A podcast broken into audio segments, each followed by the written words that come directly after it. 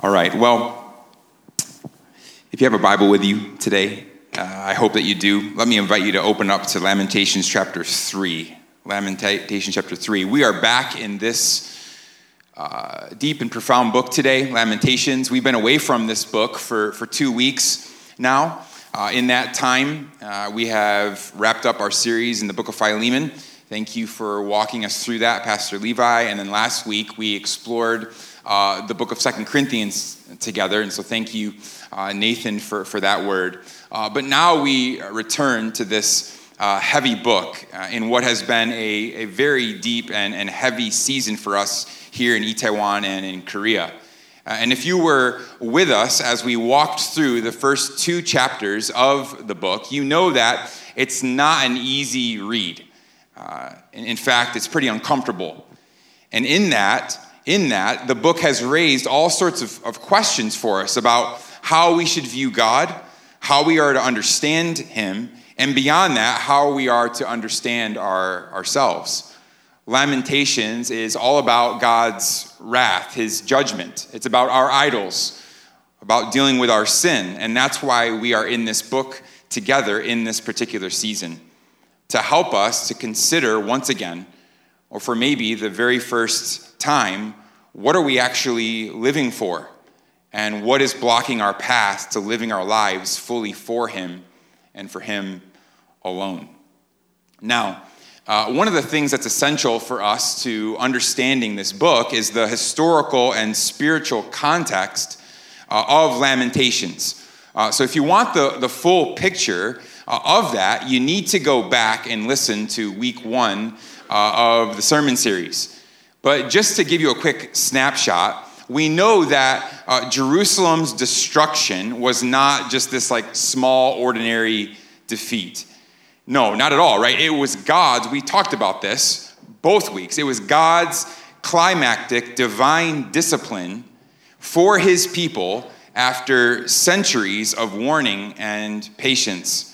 And, without question, this destruction that we are brought into in this book is the most severe, uh, devastating event in the entire Old Testament. God's people felt like it was a complete uh, severing from God's promises.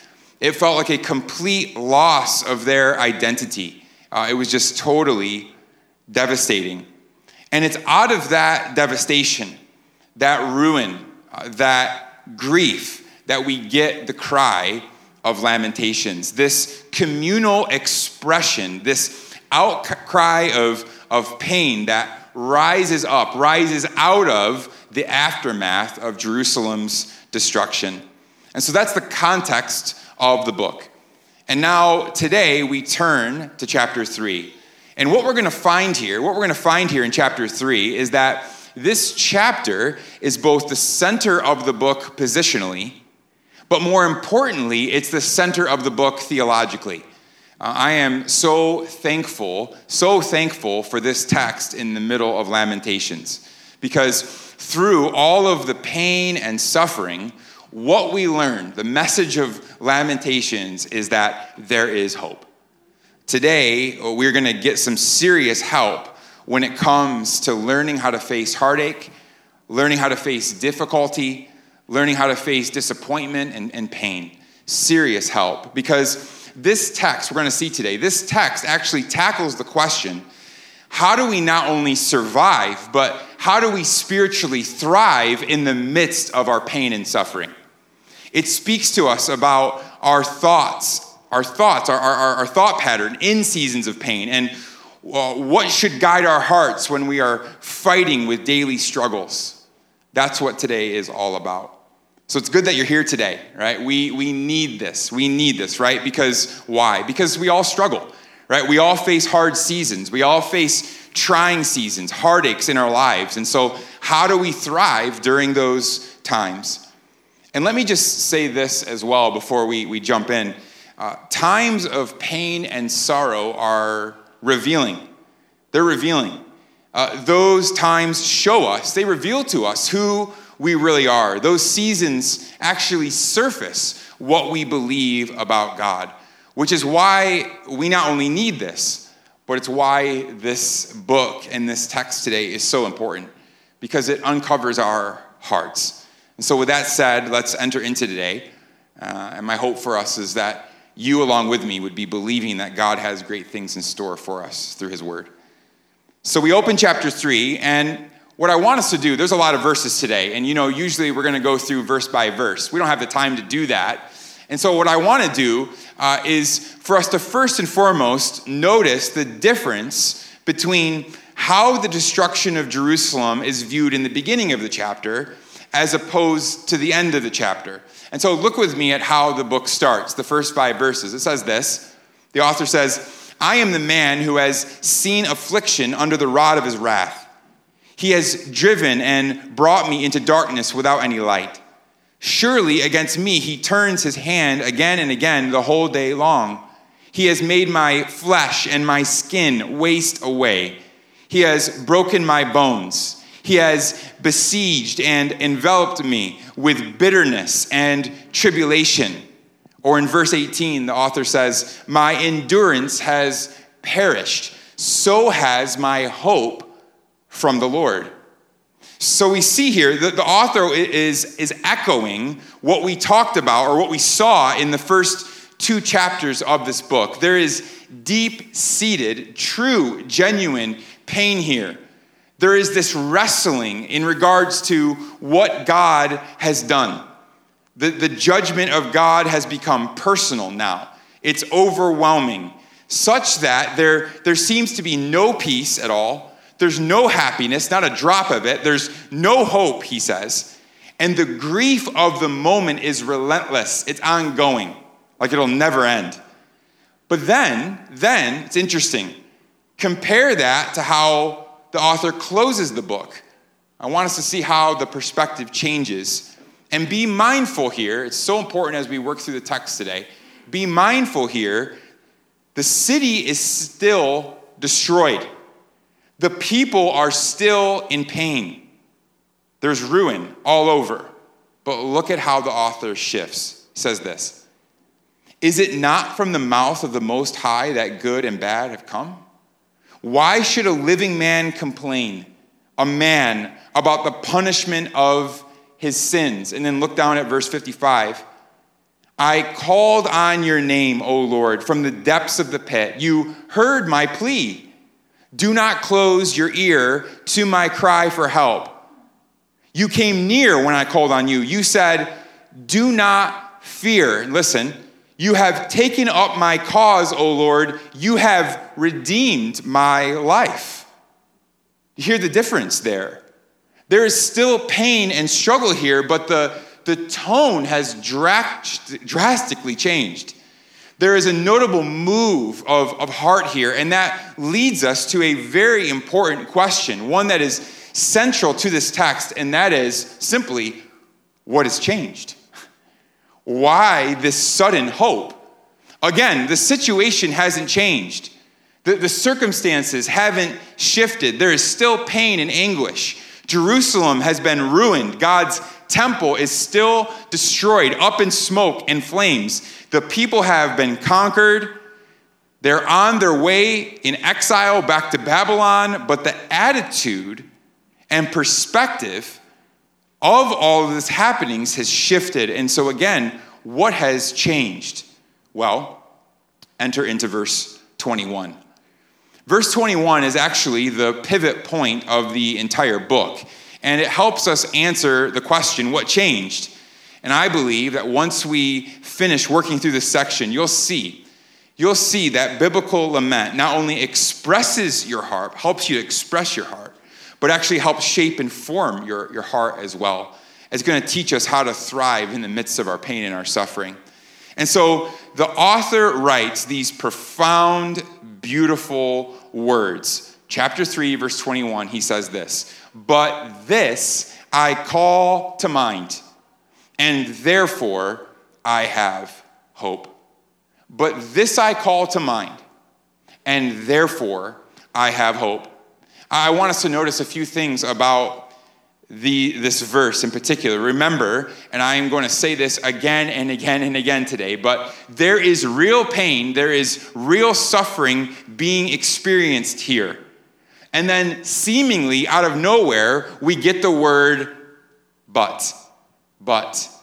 And that word is key. It, it's the central verse, it's the central word to the book. He says, But, but this I call to mind. Call to mind. It's the Hebrew word for return, recall. It's the Hebrew word for remember. And it's doing that very thing, not just flippantly, but from the very core, the very center of your being. This is all about the heart. In other words, this is talking about rehearsing or recalling what one really believes in the depths of their being. And this calling, this calling to mind, he says, creates hope.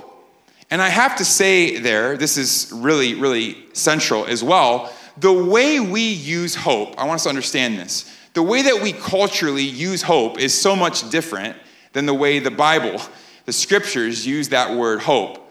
See, when we use the word hope, we're usually talking about wishful thinking. Okay, hope is equated to wishful thinking. It's like, uh, for me personally, I really hope the Yankees win the World Series. Okay, they haven't in a long time, okay, but I hope. I, I hope. I hope that the weather is good this winter. Right? That's wishful thinking. But biblical hope is more of a.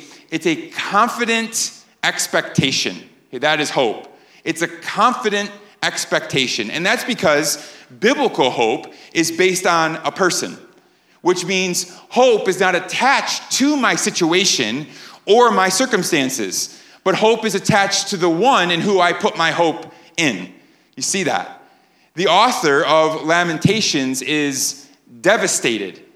It's a hopeless situation. There is no doubting that from the text. And yet, Yet he chooses hope anyway. He looks forward in hope by looking back at God and God's character. And we're going to talk about that in just a minute, what he specifically calls to mind. But for now, I, I simply want you to realize the significance of this here. Lamentations is leading us towards a very important and very practical truth that when life becomes difficult, when life becomes challenging, hope can still be found and hope can still be had. Why? Because hope is not rooted in what you see, hope is not rooted in what you feel. Hope is found and rooted in what you believe or who you believe in. Listen, when we lament, and we should practice lamenting, when we lament, we mourn the thing the event, the circumstance that happened. We should do that. But simultaneously, our lamenting is anchored, that grief should be anchored in the bedrock of God's character and his promise of future restoration. So, again, what this means is that it is possible, it is possible for us to lead our hearts and our minds towards hope we can bring ourselves to hope. We can do that by returning back to the truth. Some of you have heard of the name A.W. Tozer before. He was a great pastor and theologian. Perhaps some of you have read his works. If not, you should. You should have his stuff on your bookshelf. But one of the things uh, that he wrote and said, and he's well known for this uh, this quote. Um, it stuck with me throughout my life and ministry. He said this it's the idea that what comes into our minds when we think about God is the most important thing about us. I'll say that again. What, what comes into our minds when we think about God is the most important thing about us. And why? Why would that be? Well, because whatever you believe about God will ultimately shape and form your current reality. Whatever you believe about God will determine how you see yourself and your current circumstances. And that's precisely what we see here in Lamentations 3. God, I am broken. God, I feel lost. I am empty. I am hopeless, literally hopeless. I don't understand what you're doing and, and why you're doing this. But, but, this I call to mind, and therefore I have hope. And so, what's the this here in the text? What does the author of Lamentations recall to find hope in the middle of his suffering? Well, I want to show you three things, three heart changing truths here that I want to show you. So, first of all, we see God's unending mercy and his steadfast love. You want to thrive in your season of suffering? You not just survive, but thrive, flourish in your seasons of suffering spiritually. Call to mind that God is unending in mercy and steadfast in his love. And we get this from the most familiar verse in the book, thanks to a well known hymn, okay? Very well known. Verses 22 through 23 says, The steadfast love of the Lord never ceases, his mercies never come to an end. They are new every morning. Great is your faithfulness. These are stunning verses, especially when we consider the context here. The author has every reason to question God's love. He has every reason to question God's mercy. Right? Should I remind you again that everything has been destroyed? Everything has been ruined. But he doesn't let his present circumstances determine for him what is true. Now, as we look at verse 22, we see here that the author says the same thing, really, in two different ways. First, he says that the steadfast love of the Lord never ends. Steadfast love. We've talked about this word every time we come to it in the scriptures. Um, it's worth repeating, though. It's the word, the Hebrew word, hesed, hesed, and it's a word that describes God's faithful love. It describes his covenantal love for his people. This love that is deeply rooted in the foundation of his being, of his character. It's a love that is unwavering, a love that is unshifting, and it never ends. It never stops. It's ongoing. And because it's a covenantal love, it means that, this is so, so good, it means that it's not conditional or dependent on our works. It doesn't depend on our morality. It doesn't depend on your faithfulness. This love is entirely dependent on God's supreme mercy and grace. And then there's this little semicolon there, and he says, His mercies never come to an end. And this is very similar to him referring to God's steadfast love, but mercy here is more closely related to God's compassion. It's all to do with his kindness, that God actually chooses to move towards those who are his, uh, though we have earned it. Right? And the good news is there is no bottom. There's no bottom to this merciful kindness. It just keeps flowing, overflowing towards us. And so, putting this together, we might say, it would be right for us to say, that God has a warehouse, if you will, that is filled with mercy and unwavering, steadfast love. And that warehouse never runs dry, it never goes empty.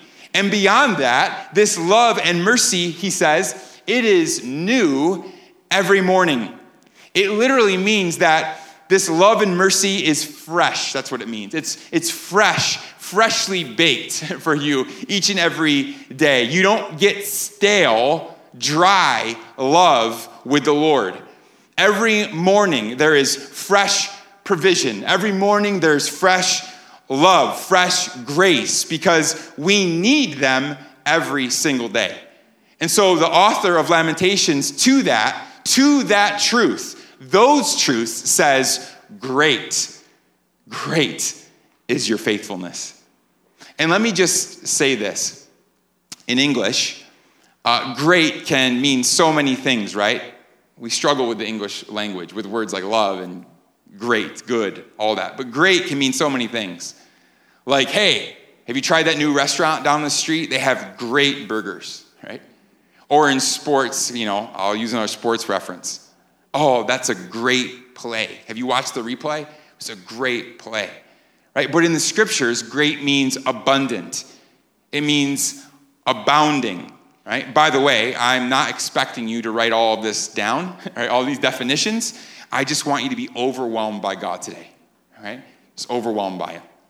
Our God is abounding in faithfulness. That's what he's saying. He is absolutely and constantly loyal to those who are his. He never gives up on his children. He is utterly and completely, perfectly faithful. Psalm 36 5 says, Your steadfast love, O Lord, extends to the heavens, your faithfulness to the clouds. And so, in light of all of this, the author of Lamentations sums up this short section by saying this in verse 24 The Lord is my portion, says my soul. Therefore, I will have hope in him. Bottom line of what he says there the Lord is all that I have, and that's enough. I am living on God's grace and God's grace alone. He is my treasure. He is my reward. So this, this is what God is like. And therefore, therefore, we should let his unending, merciful, steadfast, loving faithfulness grow hope in us. And if you don't, if you're here today and you you don't feel hope in considering these things, the encouragement of this text is recall and consider them until you do. Sit in these truths until you do find hope, because it's the only thing that will actually give you lasting and real hope. So, listen, in the midst of pain, we must remind ourselves that God's mercy never ends. His faithfulness is greater than my faithlessness. His forgiveness is greater than my trespasses, and his mercy is greater than what we deserve. Therefore, our hope in the midst of trials, the hope in our midst of suffering, is not, is not in a change of my circumstances. My hope is found based on the unending mercy and steadfast love of our Father God. Our second heart changing truth, something we can recall if you want to thrive in the midst of your suffering and pain. Number two, our waiting is not a waste. Okay? The second truth I want us to meditate on today that your waiting, my waiting, is not a waste.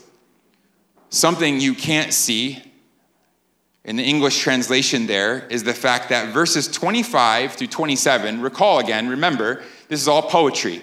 But verses 25 through 27 all actually begin with the same word. Not in English, but in Hebrew. It all begins, each verse, 25, 26, 27, with the word good.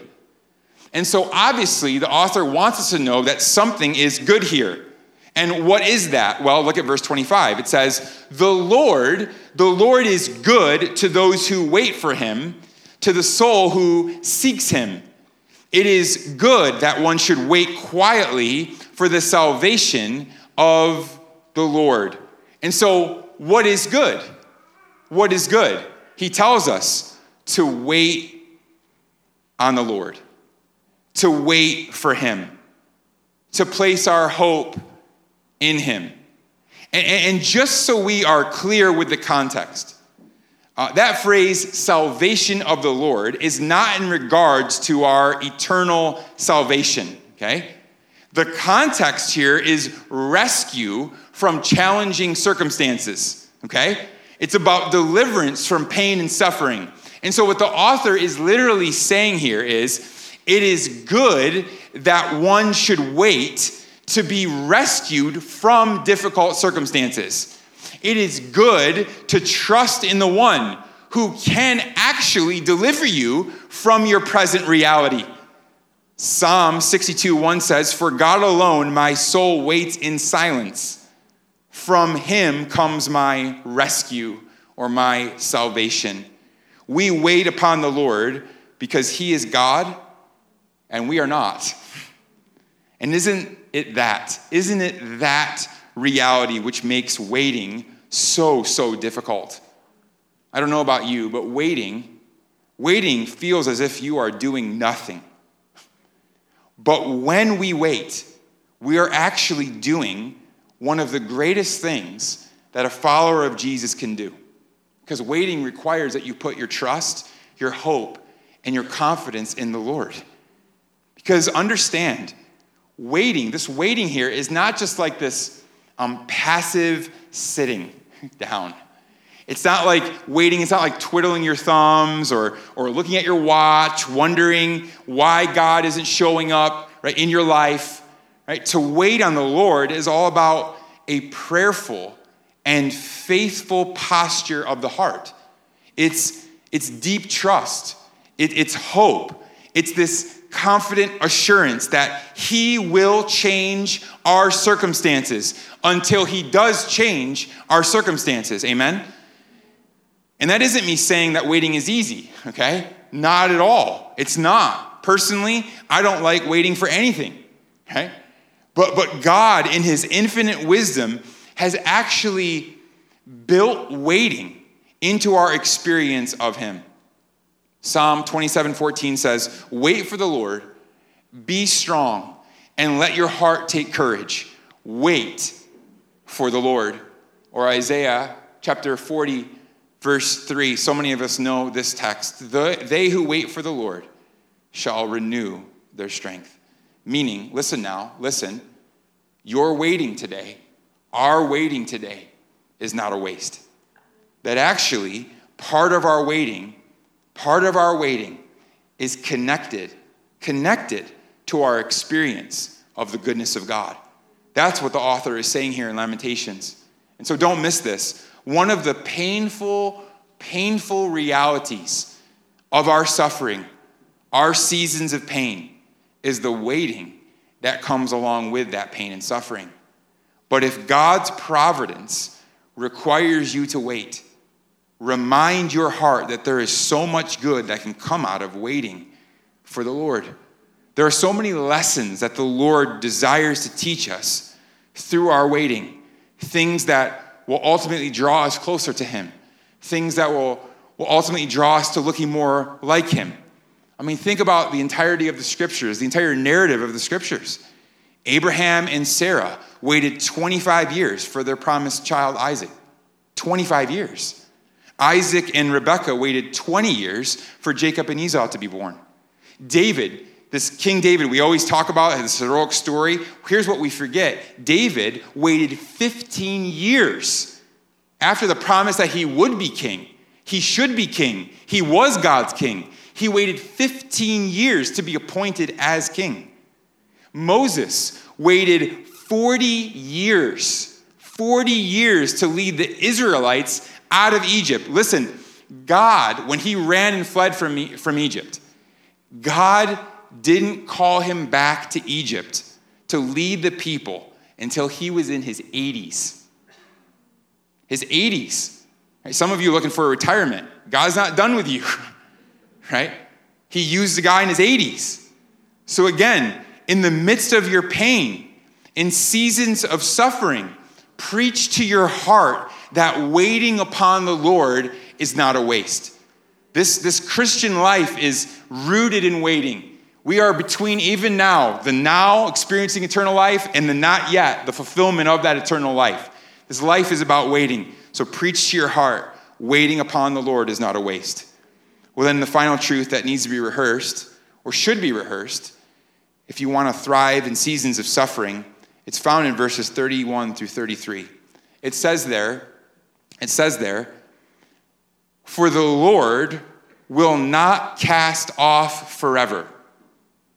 But though he cause grief, he will have compassion according to the abundance of his steadfast love. And hear this for he does not afflict from his heart or grieve the children of men. There is so much there. But what we ultimately learn, and I believe should take away from these verses, is really simple but profound truth today. So simple. And that is this God is always good. I tried to be, I thought of ways to creatively say that. I just came back to this. Our final heart changing truth today God is always good. The author is now addressing he pivots a little bit, he shifts a little bit, because now he addresses what we believe about the future. Because you see, part of the grief, part of the, the, the suffering that we go through, is the fear, and some of you have, can relate to this, but it's this fear in the middle of suffering that it will never end. It's this fear in the midst of grief and, and pain that my suffering, my pain, has, has no real purpose. It has no lasting meaning, which is why we need to recall the truth that is found here in verse 31. Again, it says, For the Lord will not cast off forever. It says, He will have compassion. Right? That's so encouraging. What he is telling us there is that all of our suffering, all of our suffering, if you are in Christ, has a purpose. And all of our suffering today actually has a limit, it has an expiration date. This reminds us that God has a plan for his people, that he is full of compassion, that is again rooted in his unending steadfast love. And beyond that, what this text tells us specifically in verse 33 is that all of the destruction, all of the chaos, all of the ruin did not come from a heart that enjoys the pain that was brought on his people. Not at all. God is not in heaven and was not in heaven taking delight in the discipline of his children. Rather, he was doing all of this because of his loving purposes. That's what we're told here. He could understand this today. God could not allow Israel, he could not allow Israel to continue in their sin. And so he did what was necessary to stop them. Look, I know, especially if you're new to the faith, um, or if you're a non believer here, some of us who have been a follower of Jesus for a long time, this is a difficult truth to wrap our minds around. But God did not punish them because he was this like mean, hard hearted, cold, and distant father. Right? He did this because he loved them. He did this because he wanted be- what was best for them. He did this because he is so, so good. And actually, you know, to be honest, I think we, we really do understand this because we actually expect this type of behavior out of good earthly fathers, don't we? Right, if we have children here who disobey or go astray or they start moving in the wrong direction with their lives, a good, good father doesn't just let that child go. A good father steps in the gap, doesn't he? A good father intervenes. A good father gets in the way. A good father corrects. A good father disciplines. A good father sets their children back on the straight and narrow path. And this is exactly what God our Father does for us. Look, God intended, He fully intended and intends to save His people. And by the way, we know what the people of Lamentations and the author didn't know. We know that He does eventually make a way back. God does eventually make a way back to Himself for His people. He rescues them. He redeems them. But before that happens, he needed their hearts to be ready to listen to him again. He allowed pain and suffering to enter into their lives. He actually wounded them to, to, to peel back the hardened calluses that had covered, masked their hearts. Right? This was all part of his good plan.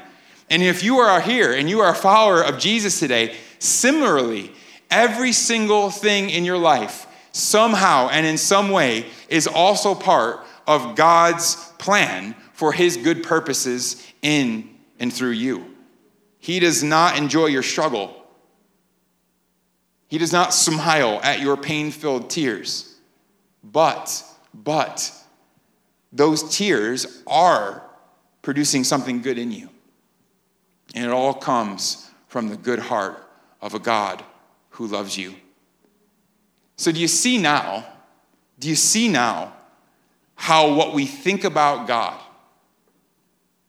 is actually the most important thing about us? Do you see how what we believe about Him informs actually our pain and our suffering? We have a God who is unendingly merciful, a God who is steadfast in his loving faithfulness, a God who, we are told, is supremely good. And how can we be certain of that? How can we be certain that this is still true? How, how can we be sure, assured that the God of Lamentations is that same God for you and I today? Well, it's a simple answer look at the cross. For it's at the cross where we see God's ultimate, unending mercy, his ultimate, steadfast love, and his great faithfulness. His supreme goodness is found at the foot of the cross. At the cross, we see God's mercy in, in dying to save those that deserved only judgment and eternal punishment. At the cross, we see God's unwavering love in losing his life that we might gain true life. At the cross, we see his faithfulness in, in keeping his promises to love us based on his commitment to us, not on our commitment to him. Thank you, thank you, Jesus. Right? At the cross, we see his goodness. We see his goodness in that he is willing to actually forgive rebellious sinners, but not only just forgive us, he is so good that he actually makes us his own and has made a way for you and I to be with him forever and ever. So today, today, if all seems lost, the message of the cross is there is hope. If all seems dark, the message of the cross is there is hope. If there seems to be no end to your pain and your suffering, the message of the cross is there is hope. You're stuck in repeated sin today, there is hope. Our city is in great despair, there is hope. There's brokenness in your relationships, there's hope. Loved ones are sick, there's hope. Family and friends in your life who are far away from the face of God, there is hope. Hear me now, hear me now as we close. These are encouraging words from Pastor Tim Keller, he's a pastor of Redeemer Church in New York City. He says this We may hear our hearts say, It's hopeless but we should argue back at our hearts. We should say, well, that depends what you were hoping in. Was that the right thing to put so much hope in? Notice how the psalmist in Psalm 42 analyzes his own hopes. Why are you so cast down, O my soul? And notice that he admonishes himself Put your hope in God, for I will yet praise him.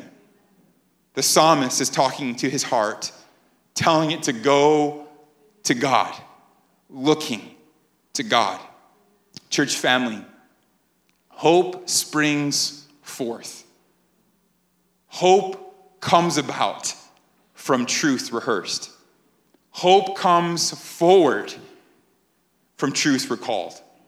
So, what message are you preaching to yourself today? Especially in times of despair, especially in times of pain and sorrow, in seasons of struggle. Let me encourage you to preach to your heart what is real. Preach to your heart what is true. Preach to your heart what is right. You want to thrive in your suffering? Call to mind who God is. Call to mind what God has done. The steadfast love of the Lord never ceases, His mercies never come to an end. They are new every morning. Great is your faithfulness. The Lord is my portion, says my soul. Therefore, therefore, I will hope. I will hope in him. Let me pray for you.